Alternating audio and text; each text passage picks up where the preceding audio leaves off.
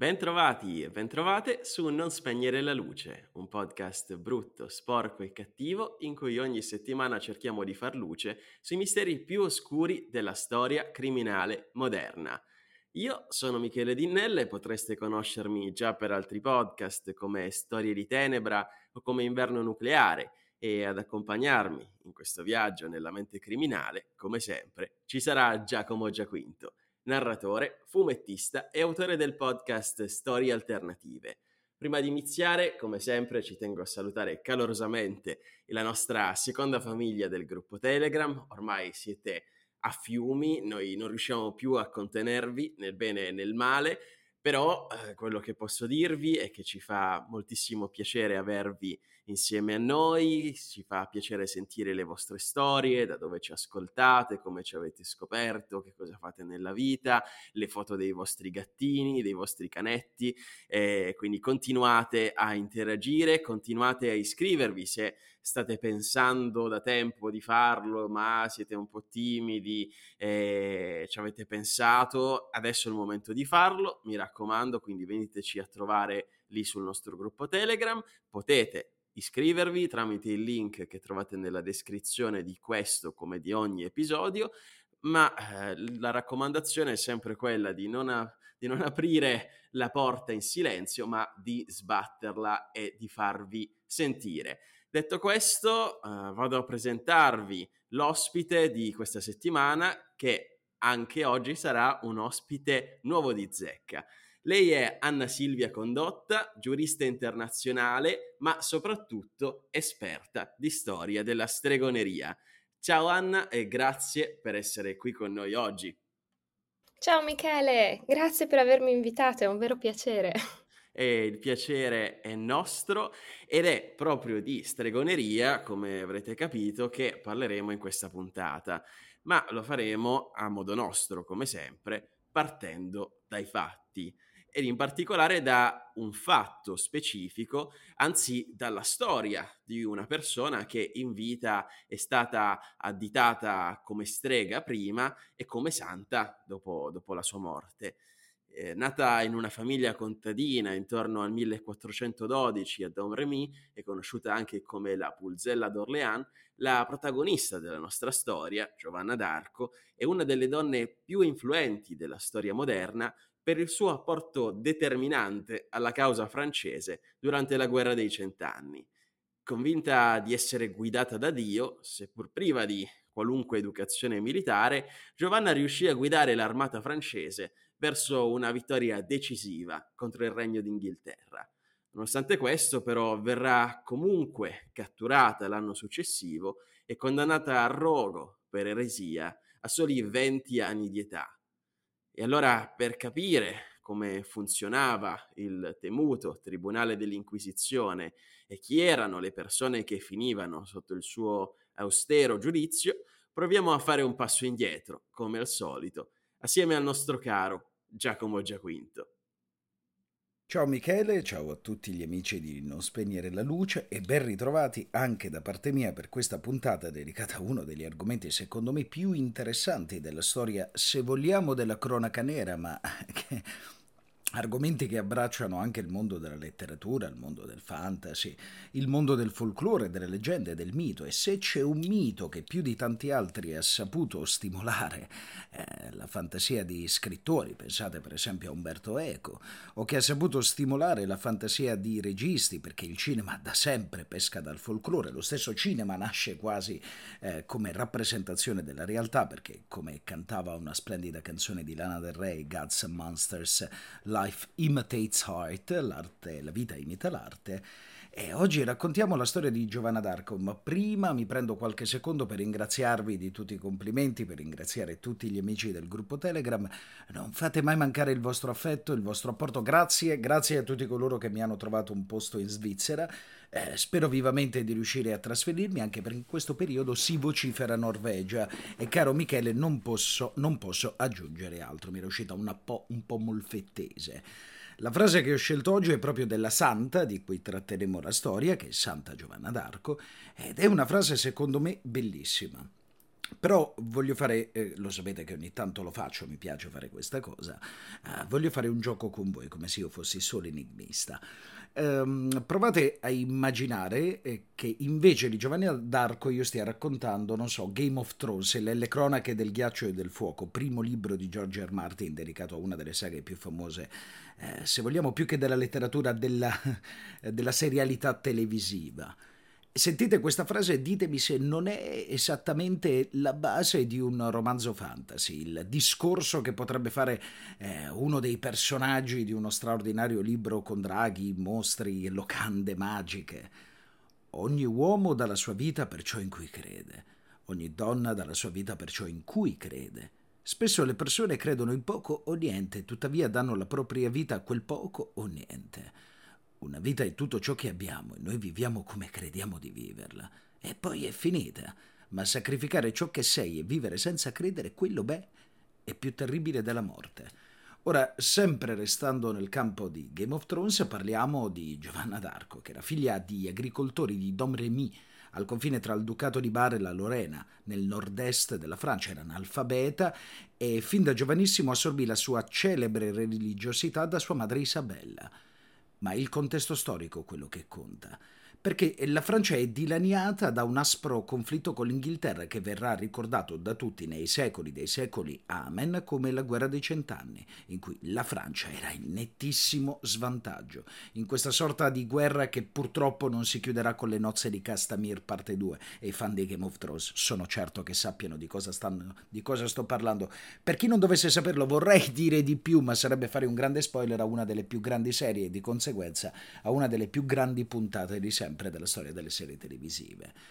Partiamo da quello che è la base in cui la vita di, Giovanni, di, Giovanna d'Arco si promulga nel mondo che conosciamo. È il 1420 e c'è un trattato di mezzo, dove il legittimo erede al trono di Francia, Carlo di Valois, era stato diseredato. C'è un giovanissimo Enrico VI, che è re d'Inghilterra, che è formalmente allo stesso tempo re di Francia e appunto dei paesi britannici. Il reggente di Francia a quei tempi era Giovanni di Lancaster, che era il duca di Bedford, che puntava a far accettare il dominio inglese inglese per tutta la Francia e per questo tra Francia e Inghilterra da qualche annetto non scorre buon sangue. Eh, di fatto gli inglesi però occupavano una gran parte della Francia settentrionale con l'aiuto del Ducato di Borgogna, che era governato da Filippo il Buono, che di buono mm, parliamone a piccole dosi. In questo contesto molti degli abitanti di Domremy, il villaggio di Giovanna d'Arco, dovettero abbandonare le proprie case e le proprie terre. In questi difficili anni la nostra protagonista, che ha 13 anni, Giovanna d'Arco, inizia a sentire le voci. La ragazza affermava che provenivano da messaggeri di Dio che l'avevano scelta per una missione importantissima salvare la Francia, espellerne i nemici, riportare il delfino Carlo di Valois, il suo diciamo soprannome, legittimo sovrano di Francia, al trono. Questa che veniva vista come una sorta di missione divina in una Francia che era funestata totalmente da decenni di guerre civili e devastazioni, rappresentavano probabilmente i sogni di tantissimi popolani come Giovanna d'Arco, che era figlia di contadini. Mentre intraprendeva la sua missione divina, la Pulzella d'Orléans, come venne chiamata poi successivamente, fece anche un voto di castità. All'età aveva 16 anni e riuscì a convincere un tribunale locale che rifiutare un matrimonio che suo padre Jacques aveva organizzato per lei rientrava pienamente nei suoi diritti. Quindi, nonostante la visione religiosa eh, della sua vita, decide di rinunciare a quello che probabilmente è il sacramento più importante, l'unione della famiglia. Attenzione perché questa, proprio come se fosse la storia di um, Le cronache del ghiaccio del fuoco, parla molto di dicotomia dei personaggi. Se in quel caso magari ci sono i Lannister che fanno dell'incesto la loro forza, questo non è il caso, perché è un matrimonio che viene rifiutato da una donna, eh, che viene, eh, diciamo, rifiutato anche da un tribunale che le dà ragione in un periodo dove questo, posso garantirvi, è altamente difficile. Considerate che nel maggio del, 19, del 1428, seguendo le indicazioni di queste famose voci, Giovanna d'Arco raggiunse eh, che era una fortezza in cui si erano riuniti alcuni lealisti del delfino Carlo. Inizialmente il capitano locale, che era Robert de eh, Bordicourt, la respinse. Perdonate la mia pronuncia del francese che è terribile anche perché è una lingua che non è che io ami particolarmente.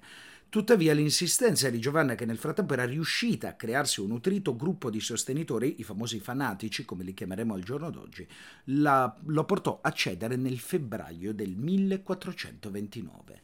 Venne convinto il magistrato, la ragazza si tagliò i capelli, che era un vero e proprio simbolo per le donne del Medioevo. Guardate anche eh, la letteratura sterminata dell'epoca sull'importanza del cuoio capelluto eh, all'interno delle figure femminili, in particolare di stampo religioso. Si vestì da uomo in una sorta di rievocazione alla Lady Oscar moderna, si incamminò per un pericoloso viaggio di 11 giorni verso Chinon dove si trovava la corte di Carlo, attraversando, pensate, i territori nemici accompagnata solamente da una piccola scorta. Giovanna d'Arco aveva un piano semplice e chiaro, prima di tutto liberare la città di Orléans dagli inglesi, poi rendere eh, Carlo legittimo sovrano attraverso la cerimonia di incoronazione a Reims, tradizionale luogo di incoronazione dei monarchi di Francia, e da ultimo per chiudere la definitiva sconfitta inglese eh, dei borgognoni. Quando raggiunse il re, Giovanna d'Arco gli espose il proprio piano. All'erede al trono la ragazza chiedeva un esercito per poter liberare Orleans, assediata dagli inglesi. Si trattava di un obiettivo determinante. Caduta quella città, infatti, l'intera Loira meridionale sarebbe finita nelle mani inglesi. Impossibile. Contro il parere della corte, orientata piuttosto verso una politica che era filo borgognona, Carlo invece concesse alla ragazza di provare con i fatti che la sua missione fosse davvero sacra e voluta da Dio. Che cosa accadde? Che nel marzo del 1429, con uno stendardo bianco che era il colore della purezza, come il destriero che cavalcava, Giovanna d'Arco partì per la sua missione, con l'esercito che avrebbe dovuto soccorrere la città. Eh, non le venne affidato nessun ruolo di comando ed il suo ruolo inizialmente, un po' come accade con la monarchia moderna, e questo sì che fa ridere, era semplicemente simbolico. Eh, il re puntava a sfruttare la forte presa, il carisma della ragazza che aveva sul popolo, in particolare sui soldati, già perché lei proprio dal popolo veniva e col popolo parlava. Grazie alla presa di Giovanna d'Arco, l'esercito degli Armagnacchi, i principali sostenitori di Carlo VII, eh, raccolse un gran numero di volontari. Il morale delle truppe era alle stelle, perché lei era una condottiera incredibile. Orleans, che era assediata dagli inglesi fin dal 1428, era difesa da una guarnigione di uomini che oramai erano stanchi, affamati e pronti ad arrendersi. Ma il 27 aprile lo spettacolare arrivo di Giovanna d'Arco, proprio come se fosse la scena di Game of Thrones, magari durante una delle celebri battaglie. Ricordatevi quella, eh, adesso mi sfugge il nome, sul lago, eh, dove Tyrion mh, mm, riesce a mettere sotto scacco Goffrey Baratheon, riesce a fargli capire che lui, il vero stratega, stratega l'uomo coraggioso, L'arrivo di Giovanna d'Arco a cavallo del suo destriero bianco, preceduta da un corteo di sacerdoti che intonavano dei cori sacri, cambiò tutto. L'esercito, che portava anche dei viveri a coloro che erano rimasti fino alla fine a combattere, riuscì ad entrare attraverso la porta di Bourgogne, sul lato est delle mura. Entrata in città, venne acclamata dalla folla. Nei primi giorni di maggio i difensori di Orlans, rinvigoriti ed ispirati dalla ragazza, uscirono in più occasioni dalle mura e catturarono alcune fortezze vicine. Giovanna d'Arco fu colpita da una freccia, ma ciò non le impedì di ispirare l'assalto finale, quello del 7 maggio, ottenendo il giorno dopo il definitivo ritiro degli inglesi. Aveva dimostrato di essere in grado di mantenere la promessa e soprattutto la sua fama iniziò a crescere.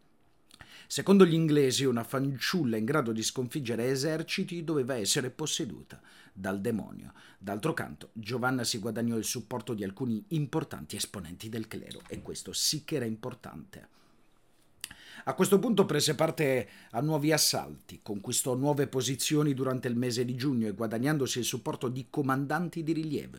Pensate che il 18 giugno presso Patai l'armata inglese subì una sonora sconfitta implacabile. L'esercito continuò a marciare verso Reims e divenne, eh, alcune città decisero di consegnarsi spontaneamente, altre come Troyes capitolarono piuttosto facilmente. Il 16 luglio fu finalmente la volta di Reims ed il giorno successivo Carlo VII veniva incoronato re di Francia. Ma c'era ancora un obiettivo. L'obiettivo più importante, la capitale, Parigi. Ma stavolta Carlo si mostrò piuttosto cauto, a corte si preferiva trattare con i borgognoni, nel timore, tra l'altro, che il potere della fanciulla potesse diventare incontrollabile. Gli inglesi di Borgognoni riuscirono così a consolidare la propria posizione a Parigi, resistendo ad un attacco guidato sempre da Giovanna d'Arco l'8 settembre. A questo punto, per ordine del re, l'esercito degli Armagnacchi dovette ritirarsi e a dicembre Giovanna d'Arco e la sua famiglia vennero ricompensati con un titolo nobiliare. Una momentanea tregua che vide la Francia e l'Inghilterra costrinse la polzella di Orléans all'inattività fino al maggio del 1430, quando Carlo VII le ordinò di partecipare alla difesa di Compiègne da un imminente attacco di Borgognoni. Il 23 maggio, durante questo assalto all'accampamento nemico a nord della città, la ragazza, che fu vittima di un agguato, venne disarcionata e catturata. A questo punto Giovanna d'Arco venne condotta presso il castello di Barouarda, dove tentò in più occasioni di evadere, ma senza successo. Per 10.000 lire tornesi, valuta della Francia medievale, i borgognoni consegnarono la ragazza agli inglesi, che la portarono immediatamente a Rouen, principale eh, centro strategico, il loro processo, il loro possesso. A questo punto Giovanna d'Arco subì un più o meno vero processo. 70 capi d'accusa, tra cui eresia, stregoneria e persino l'essersi vestita da uomo, al tempo un reato accostabile proprio all'eresia. In realtà l'obiettivo del processo era principalmente politico. Inglese e Borgognoni intendevano liberarsi della pericolosa condottiera del suo carisma, screditando allo stesso tempo Carlo VII, i cui successi e le cui reputazioni molto dovevano all'operato della ragazza. Dal canto suo il re di Francia, a cui certamente non conveniva essere associato ad una strega eretica, preferì evitare qualsiasi tentativo per ottenere la sua liberazione. E nel maggio del 1431, dopo un anno di prigionia sotto minaccia di morte, Giovanna d'Arco si dichiarò colpevole, firmando una confessione in cui negava di aver comunicato con la divinità. Alcuni giorni dopo, tuttavia, Giovanna eh, si presentò nuovamente vestita da uomo, poiché per la pena capitale occorreva che l'eresia fosse ripetuta. Stavolta le autorità la condannarono a morte. E la mattina del 30 maggio, a 19 anni, nella piazza del mercato di Rouen, Giovanna d'Arco venne pubblicamente bruciata su una pira. Più tardi i borgognoni sarebbero tornati fedeli al re di Francia. Parigi nel 1436 tornò definitivamente francese. La sua memoria, a vent'anni dal rogo, fu ripristinata. Un nuovo processo voluto da Carlo VII la giudicò innocente. Troppo tardi, però.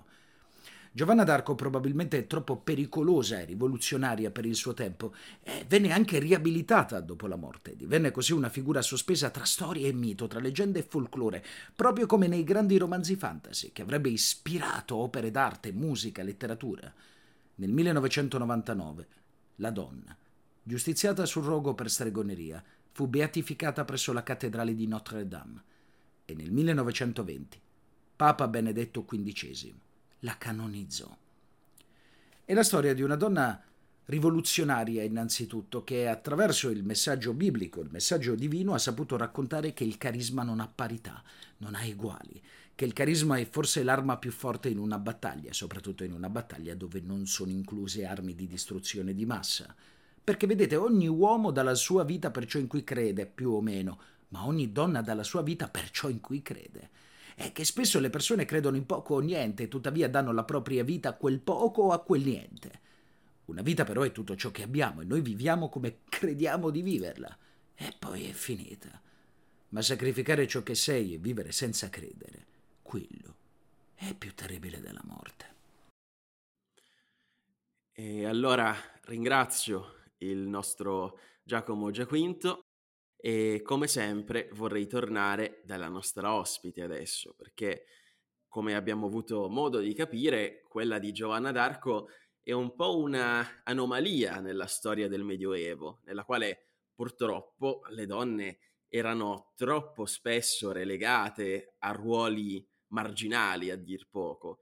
E allora vorrei ripartire proprio da qui, insieme a te, Anna Silvia, e cercare di capire chi erano le persone normali, chi erano generalmente le donne che venivano processate per eresia o per stregoneria. Michele, hai detto proprio bene, eh, chi erano le donne, perché è provato dalle carte che sono ancora disponibili che praticamente la quasi totalità delle persone processate prima e condannate poi per stregoneria erano donne. Che è anche, come hai appena detto, molto interessante considerando il ruolo quasi totalmente marginale nella società dell'epoca. E proviamo a inquadrarlo un attimo, perché la società dell'epoca è una cosa molto vaga, molto generale, e noi vogliamo dare un minimo di contesto. Um, erano donne, eh, noi tradizionalmente pensiamo alle streghe, anche se pensi tipo a quello che è arrivato a noi adesso come delle vecchie signore un po' bruttine. Ecco, la strega in realtà poteva essere un po' ogni tipo di donna. Uh, bastava che il suo comportamento o il fatto che lei fosse in un determinato posto, in un determinato momento, fosse fuori dall'ordinario. Eh, una raccoglitrice di erbe la mattina? Probabile strega. Una levatrice? Probabile strega. Eh, arriva una nuova donna in città, non è sposata, c'è un cattivo raccolto? Probabile strega. Quindi diciamo che ogni donna era potenzialmente sospettabile di stregoneria, però questo è, è anche molto interessante per il periodo storico nel quale abbiamo il boom. Il boom non è come tutti quanti pensano nel Medioevo buio e scuro, il boom è dopo.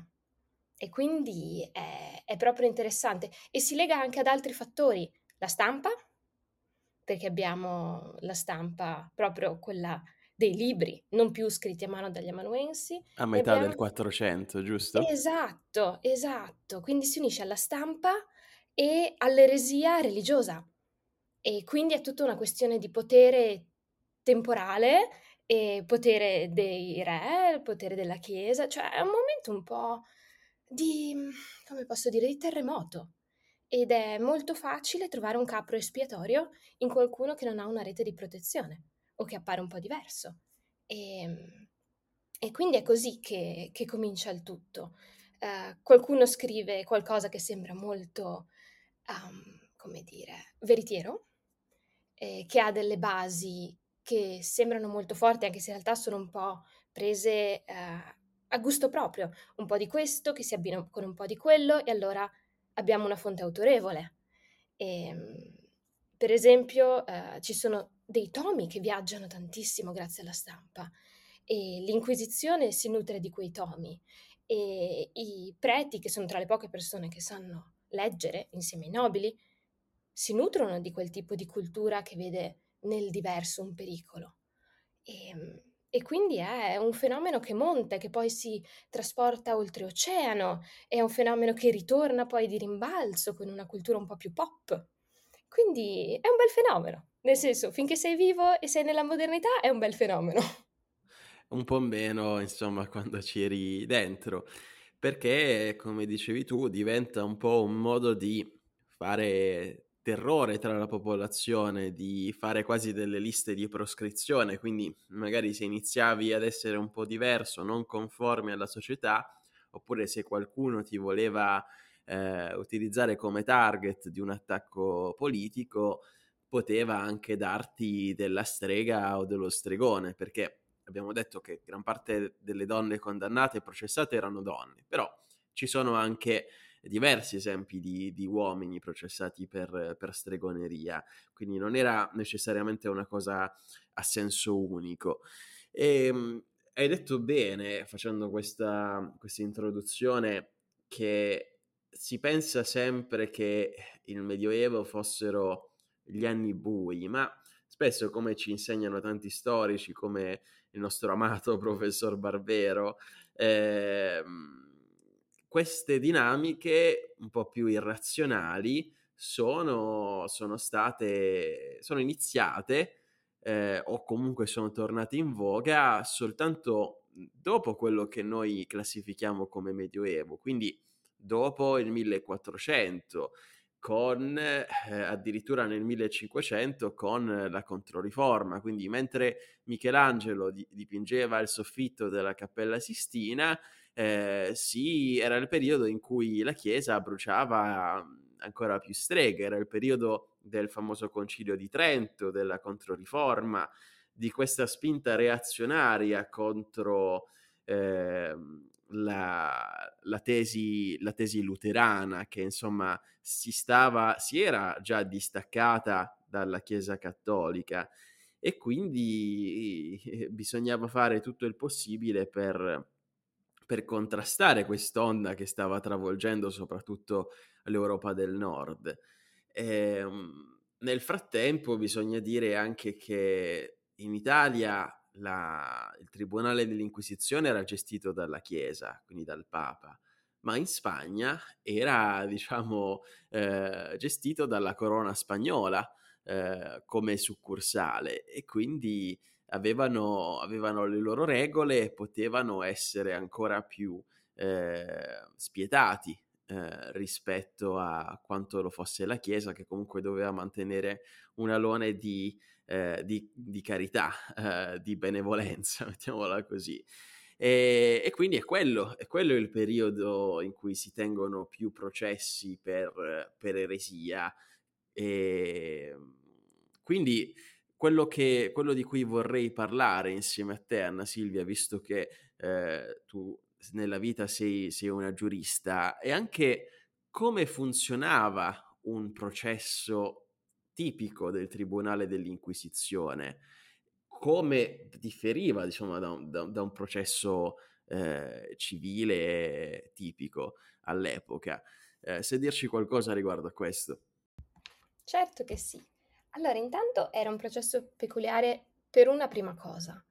Eh, se il processo si svolgeva all'interno della cornice inquisitoria del, del Tribunale dell'Inquisizione, la condanna non era mai effettuata, cioè proprio messa in atto uh, dal Tribunale dell'Inquisizione. Il Tribunale dell'Inquisizione si appoggiava al potere ehm, locale, quindi si appoggiava a, al braccio secolare. Quindi questa storia che il Tribunale dell'Inquisizione di per sé eh, bruciava le streghe non accadeva. Ehm, il processo inquisitorio è un processo molto interessante ehm, per i nostri standard odierni, perché cominciava da una voce, una testimonianza, um, una, un venticello sottile e um, il giudice assumeva il ruolo dell'inquisitore, cioè della persona che indaga, che scava, che cerca di scoprire la verità.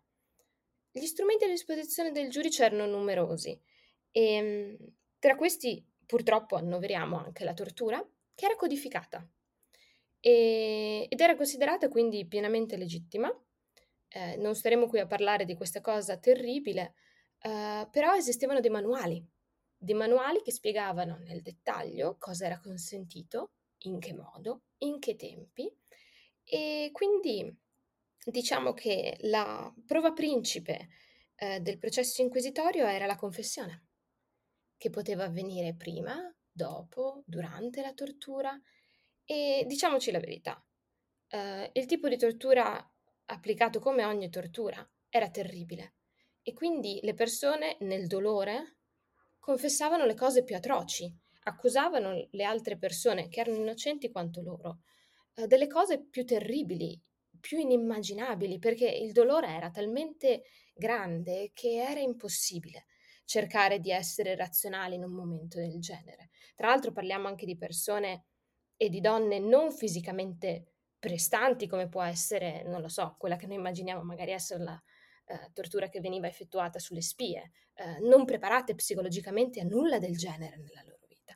E quindi la confessione era facile da estorcere, come era molto facile da estorcere l'accusa di qualcun altro, quindi come era molto facile che questo eh, fenomeno si ingigantisse improvvisamente, perché insomma nel dolore si possono dire delle cose terribili che non sono vere, non saranno mai vere. E quindi questo processo inquisitorio, quando arrivava la prova principe, che era questa confessione, eh, si poteva considerare anche concluso. C'è anche da dire che il processo inquisitorio consentiva anche la confisca dei beni, quindi era un bel vantaggio, i beni venivano poi spartiti dai due poteri e, ehm, e era anche un incentivo, ecco. Uh, I processi molto spesso poi prendevano delle vie veramente si ingigantivano a tal punto da essere incontrollabili. Tant'è che in alcuni di essi poi si, si giunse a un accordo in cui si, sapete cosa, questa cosa è diventata troppo grande, troppo estesa, non ha minimamente senso, non è possibile che tutte le persone in questo posto abbiano fatto qualcosa relativo alla stregoneria, siano delle streghe, siano degli stregoni. Però c'è anche da dire che tutta questa eh, inquisizione che che poi abbiamo tante piccole inquisizioni, no? Come hai detto tu, c'è l'inquisizione italiana, eh, che è quella sotto la Chiesa, c'è l'inquisizione spagnola, c'è l'inquisizione americana poi. E è proprio un, un fenomeno che eh, si sviluppa moltissimo anche lungo i bordi, diremmo, cioè lungo le comunità eh, di confine degli stati, dove c'erano le persone diverse, con crediti diversi, che essendo più anche isolate, avevano una vita diversa dal funzionario eh, o dal prete che arrivava dalla grande città, che non riconosceva la diversità, perché insomma questo è sempre stato un grande fenomeno. E poi c'era questa letteratura di cui parlavamo prima, che, che esplode proprio tra la fine del 400 e il, e, la, e il 600, cioè proprio esplode. Ci sono questi trattati che insegnano come riconoscere le streghe. C'è il più famoso, che si chiama il Malleus Maleficarum, e, ehm, che prova praticamente l'esistenza delle streghe e che viene stampato, è del 1492, quindi viene stampato, si diffonde. E è facile anche da portare, no? Perché da quando non lo devi più, non devi più prendere un povero uh, monaco e farglielo riscrivere tutto a mano, è anche molto più veloce il fenomeno. E, ehm, e poi guarda delle fonti che all'epoca sono considerate mh, mm, molto importanti, come Sant'Agostino, Tommaso d'Aquino, eh, la Bibbia, e tutti i padri della Chiesa, tutte delle fonti medievali che parlano di trasformazione di uomini in animali. Mette un po' insieme tutto, fa un piccolo patchwork e prova che le donne volano di notte e si incontrano col diavolo. E, ehm, e poi il Malleus cresce, quindi abbiamo per esempio anche eh, Baudin, che neanche un secolo dopo prova che una donna è una strega.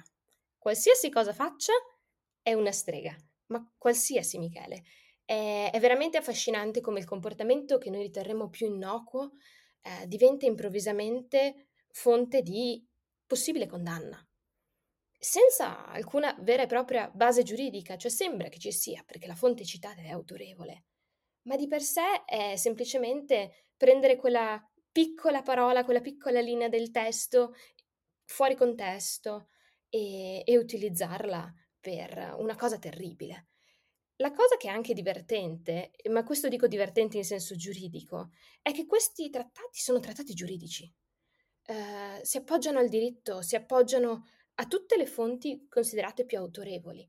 E, ehm, e c'è anche un contromovimento. E secondo me va data anche nota di questo contromovimento. Ed è in Italia. Il, um, in Italia noi abbiamo un autore meraviglioso, Tartarotti, che nel Settecento, quindi siamo ancora siamo verso la fine, ma siamo ancora in quel periodo di grandi processi e di grandi condanne e, e di grandi morti purtroppo, che scrive un libro che si chiama Il congresso notturno, notturno delle lamnie. Le lamnie sono le streghe. E, ehm, e lui prende questo libro di Baudin che equiparava la donna alla strega e piano a piano lo decostruisce. È un lavoro di incredibile, secondo me, arte giuridica. È, è come quando sei in classe e il tuo professore ti chiama e ti dice ok, ora sostieni l'opinione contraria di quello che hai appena sostenuto e tu devi essere solido. E lui è solidissimo. Usa le stesse fonti e le ribalta. Per questo ha anche una brutta vita, perché poi insomma la Chiesa non è che abbia gradito molto questo volume. Um, però verso questa fine del sette, metà Settecento, fine Settecento, abbiamo anche un momento di razionalizzazione, che secondo me va anche un attimino apprezzato.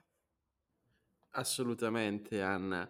Hai tirato dentro tanti spunti interessanti e infatti molti le pubblicazioni così distruttive le, le facevano uscire eh, post mortem. Mi ricordo per esempio Niccolò Copernico che è stato il primo a dire che insomma eh, non era eh, il Sole che girava intorno alla Terra ma viceversa, che nel 1543 lo fece uscire eh, postumo il suo trattato perché altrimenti rischi di incorrere in processi come quello, per esempio, eh, in cui è incorso lo stesso Galileo, che dalla Chiesa non è stato condannato a morte, però ha una specie di esilio, una specie di, liber- di, di libertà vigilata, questo sì.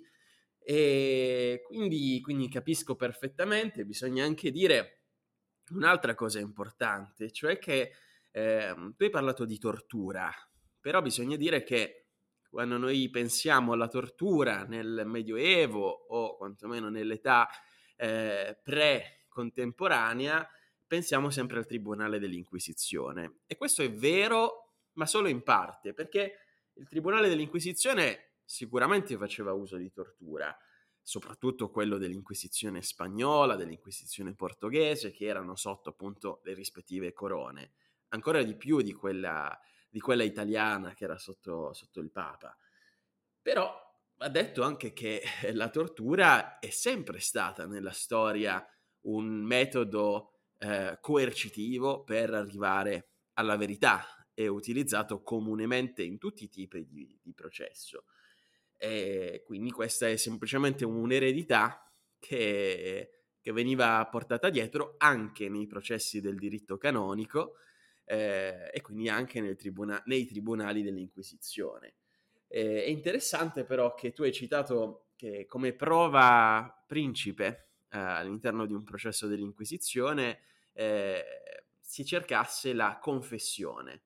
E la confessione, questo va detto, si cercava non soltanto come prova, ma anche come fine stesso del processo, perché alla fine l'obiettivo della, della Chiesa non era quello di mettere a rogo le persone, quella era una conseguenza che loro giudicavano più o meno spiacevole, ma il loro obiettivo era quello di far confessare, pentire e successivamente poter perdonare la persona per i propri peccati. E quindi quelli che venivano messi a rogo o quelle che venivano messe a rogo erano una, una, una percentuale secondo gli storici piuttosto bassa tra tutte le persone che venivano processate. Quindi oggi il, il processo, il, quindi il processo per eresia, per stregoneria, veniva utilizzato più come arma politica, come oggi si utilizza una denuncia querela eh, verso un giornalista, verso un politico, per appunto bloccarne per fare, per fare mobbing nei, nei, confronti di qualcuno che, che, non ci sta bene. E questo, questo, è un aspetto interessante, secondo me, un aspetto di controllo che sicuramente la Chiesa aveva sulla, sulla, sulla società. E non mi stupisce che le corone dei paesi esteri, come la Spagna, eh, abbiano voluto accaparrarsi questa, questa, opportunità per avere ancora più controllo sulla popolazione. Tu hai citato il 1492 come uno degli anni più prolifici in questo senso eh, ed è un anno in cui dalla Spagna vengono cacciati completamente gli arabi e quindi eh, si, si diciamo, irrompe ancora di più il cattolicesimo eh, in questi paesi.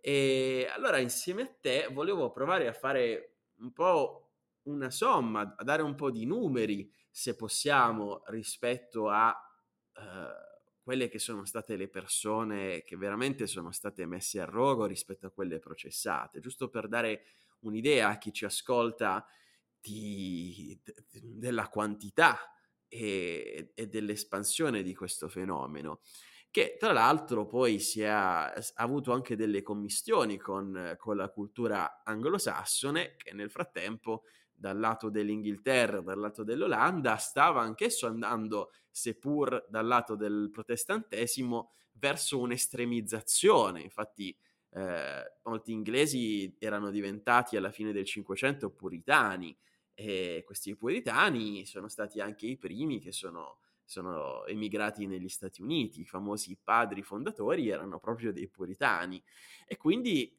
eh, con questo hanno esportato anche nel nuovo continente questa mentalità che noi oggi definiremmo bigotta, e, ehm, però insieme a questa anche il fenomeno della caccia alle streghe. E quindi la commistione con la cultura celtica e fenomeni come le Wicca anche perché bisogna dire che un altro aspetto interessante è che le streghe hanno dei nomi diversi non solo in ogni paese dell'Europa e del mondo, ma anche in ogni regione dell'Italia stessa.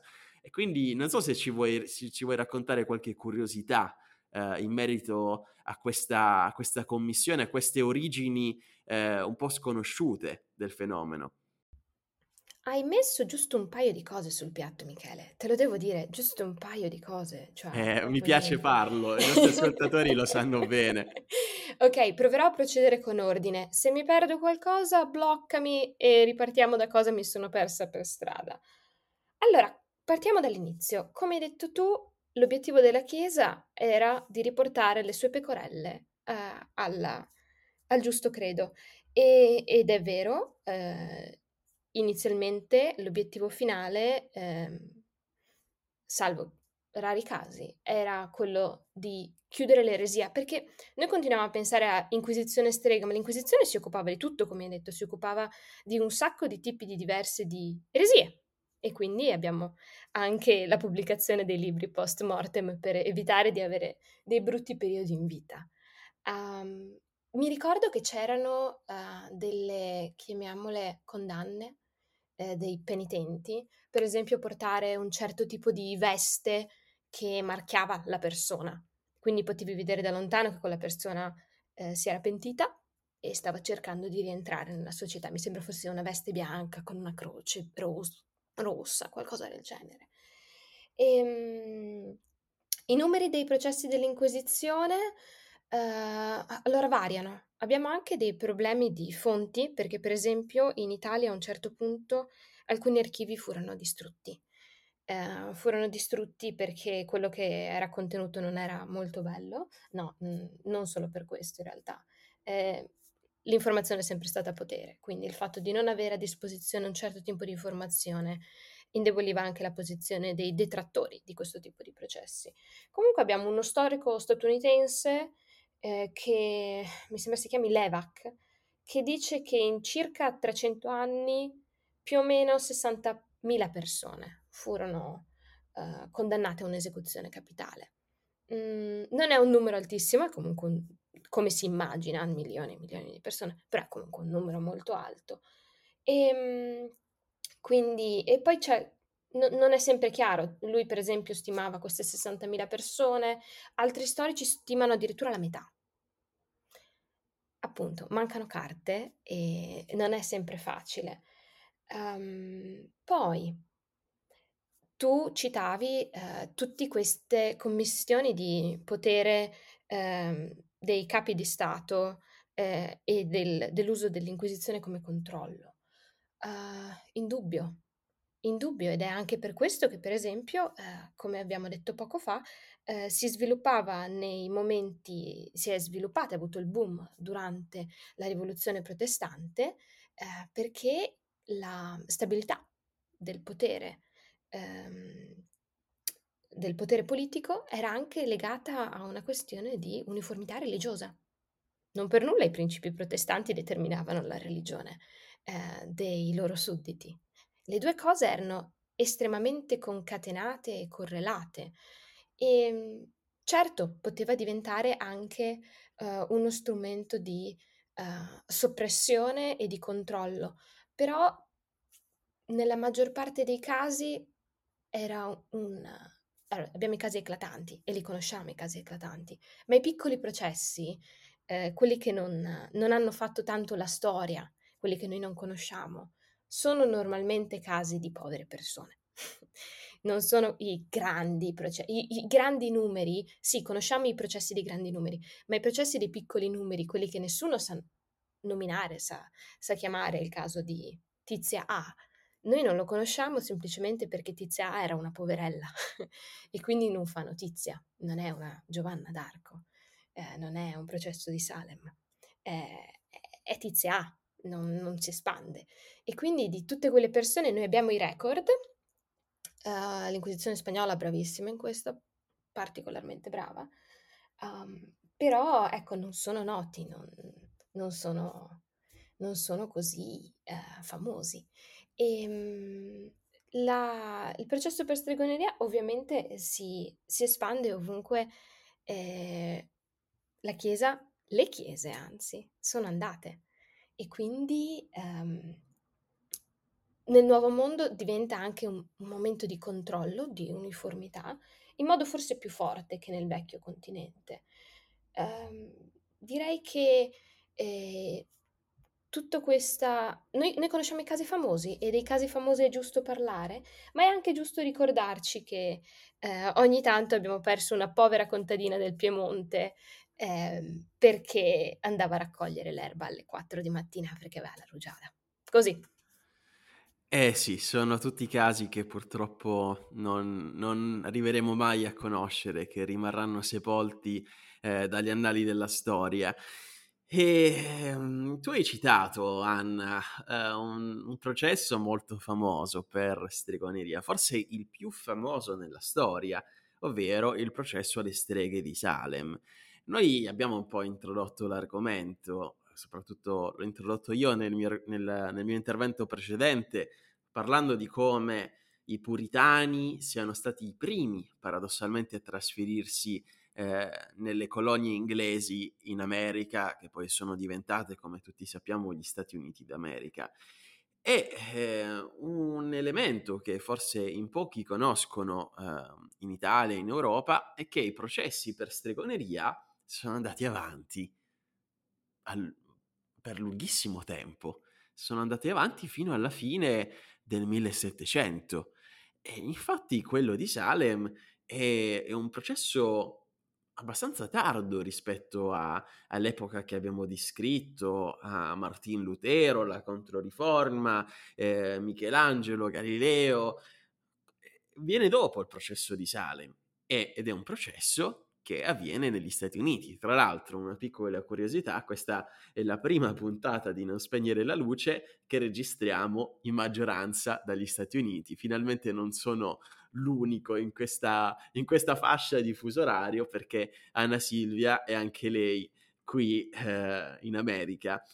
E, ehm, e, allora voglio parlare insieme a te di, di questo. Eh, raccontaci in maniera super sintetica, perché il tempo che abbiamo a disposizione è, è tiranno, però raccontaci la storia del processo di Salem. Ok, allora è un processo affascinante. Giusto per creare un po' di contesto, non fu il primo processo in America per stregoneria. Eh, ci furono diverse condanne, quasi una ventina prima del processo. Come hai detto, fu un processo tardo, perché parliamo della fine del Seicento. Quindi uno si immagina che, insomma, alle soglie del Settecento di certi fenomeni terribili ce li siamo già lasciati alle spalle. Invece no. Purtroppo no. Um, dia- se diamo un po' di contesto, noi pensiamo sempre all'America probabilmente come a un posto avanzato, eh, a un posto sempre un po' avanti. Uh, da questo punto di vista l'America era un po' indietro, ma anche perché l'America era ancora in una fase di scoperta in quel momento ed era anche un posto dove, come hai detto tu, ehm, le persone perseguitate nella loro nazione d'origine si muovevano per trovare eh, un, un, riparo, un rifugio.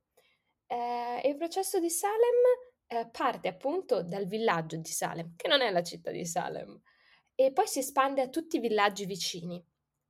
La cosa che io ho trovato molto affascinante di questo processo è che si parte da questo piccolo villaggio e per villaggio dobbiamo veramente intendere un villaggio, cioè quattro casette. Um, e poi in realtà la maggior parte delle persone condannate per stregoneria vengono dalle cittadine dai villaggi intorno a Salem. È anche un processo di quelli di cui abbiamo parlato tanto fino adesso che un po' perdono il controllo, uh, perché diventa talmente grande, talmente ingovernabile, che a un certo punto deve anche intervenire il governatore e il governatore a un certo punto interviene e dice uh, abbiamo, siamo usciti da ogni grazia, uh, ora rivediamo i fascicoli aperti con tutte le accuse e tutte le accuse vengono chiuse. Però fino a quel momento numerose condanne a morte erano già state eseguite. E, ehm, e poi la cosa che è anche molto interessante è che ehm, questo caso parte da due ragazze che eh, probabilmente hanno qualche tipo di um, problema di salute mentale. E inizialmente si pensa di um, come era molto in uso all'epoca, che fosse solo un, un fattore da lasciar correre e poi, e poi invece no, e poi si dice ah c'è stato un maleficio e quindi si comincia a cercare e la prima persona accusata e condannata è una schiava. Uh, noi non sappiamo se questa schiava fosse di origini indiane o afroamericane, non è, non è chiaro, uh, però quella è la prima persona condannata. E, e da lì si, la questione si veramente diventa ingovernabile. Um, la maggior parte delle persone um, che furono giustiziate a seguito di questo processo erano donne. Abbiamo anche però una perdita di un uomo uh, durante la tortura, che morì durante la tortura, e perché non voleva confessare. uh, questa è la giustificazione ufficiale. Um, è questo fenomeno che proprio divenne una bolla, la bolla divenne talmente ingovernabile che poi dovette arrivare il potere dello Stato, de- della federazione, del governatore. Perché spieghiamolo, Anna, l'obiettivo, come abbiamo detto prima, era che eh, la persona sotto processo confessasse e indicasse eh, degli altri mandanti, mettiamola così, delle altre streghe. Eh, che avevano insomma avuto un effetto malefico su di lui o su di lei. E invece se eh, la persona sotto processo non confessava, voleva dire che era, era, lei o lui il demone principale e quindi questo confermava eh, le accuse nei suoi confronti. E quindi si è venuta a creare, come dicevi tu, una bolla, un circolo vizioso in cui un intero villaggio, un'intera comunità proprio come nel famoso gioco del lupus in fabula, è andato in psicosi collettiva e quindi è, eh, tutti hanno iniziato ad accusare il vicino di casa fino a quando nessuno è rimasto fuori da, da, da, dalle accuse. E, e, quindi è un, esperi- un caso quasi di un esperimento sociale andato nel peggior modo possibile.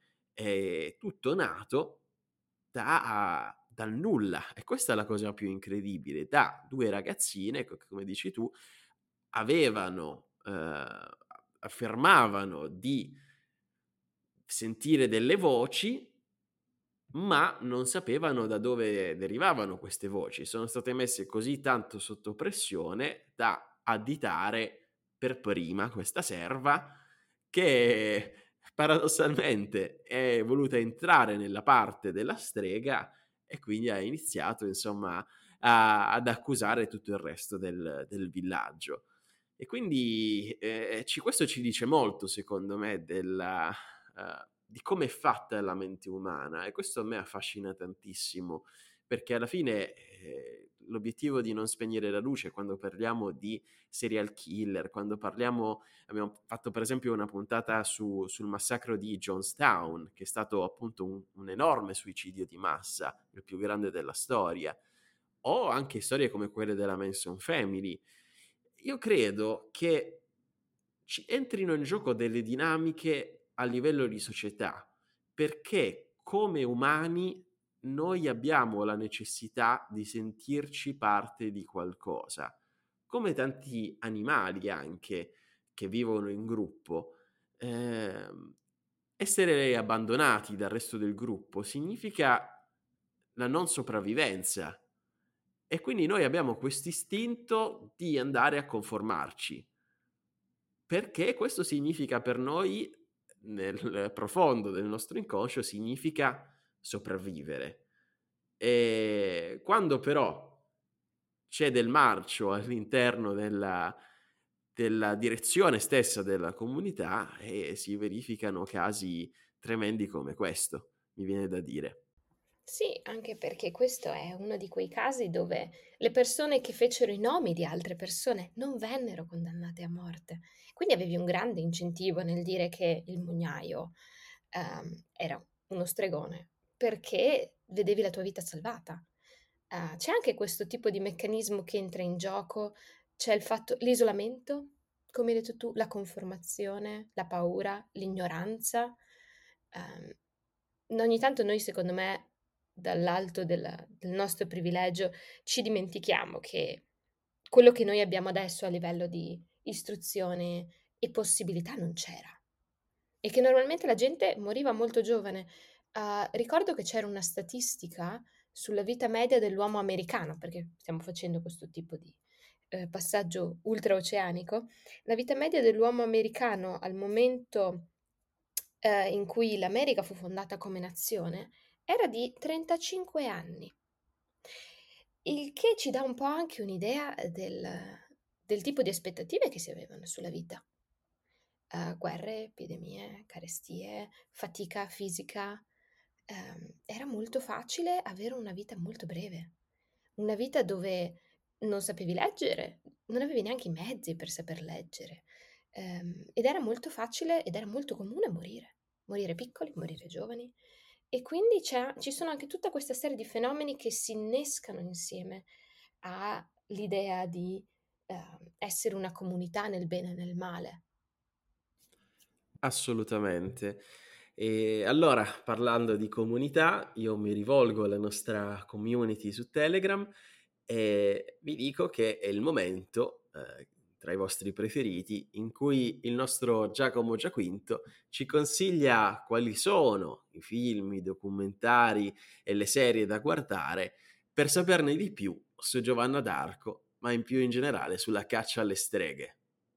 Allora, caro Michele, per la scelta dei film su Giovanna d'Arco sarebbe facile andare a disturbare il, non so, il grande cinema di, di un tempo, voler disturbare, non so, i grandi film d'azione di quest'epoca, però ho deciso di mettere, in, diciamo, nel podcast qualche piccola chicca, anche abbastanza introvabile, ma se doveste riuscirci, uh, sono davvero dei film molto, molto carini. Il primo è Joan the Woman del 1916, che è un piccolo gioiello del cinema muto, de- diretto da una donna straordinaria che è Cécile B. DeMille, un film che gioca sul confronto temporale tra il Medioevo francese e la Prima Guerra Mondiale. Davvero un film eh, stupendo, guardatelo perché se doveste riuscire a trovarlo vede- vedreste il talento di una grande donna, secondo me, che in questo caso è la regista.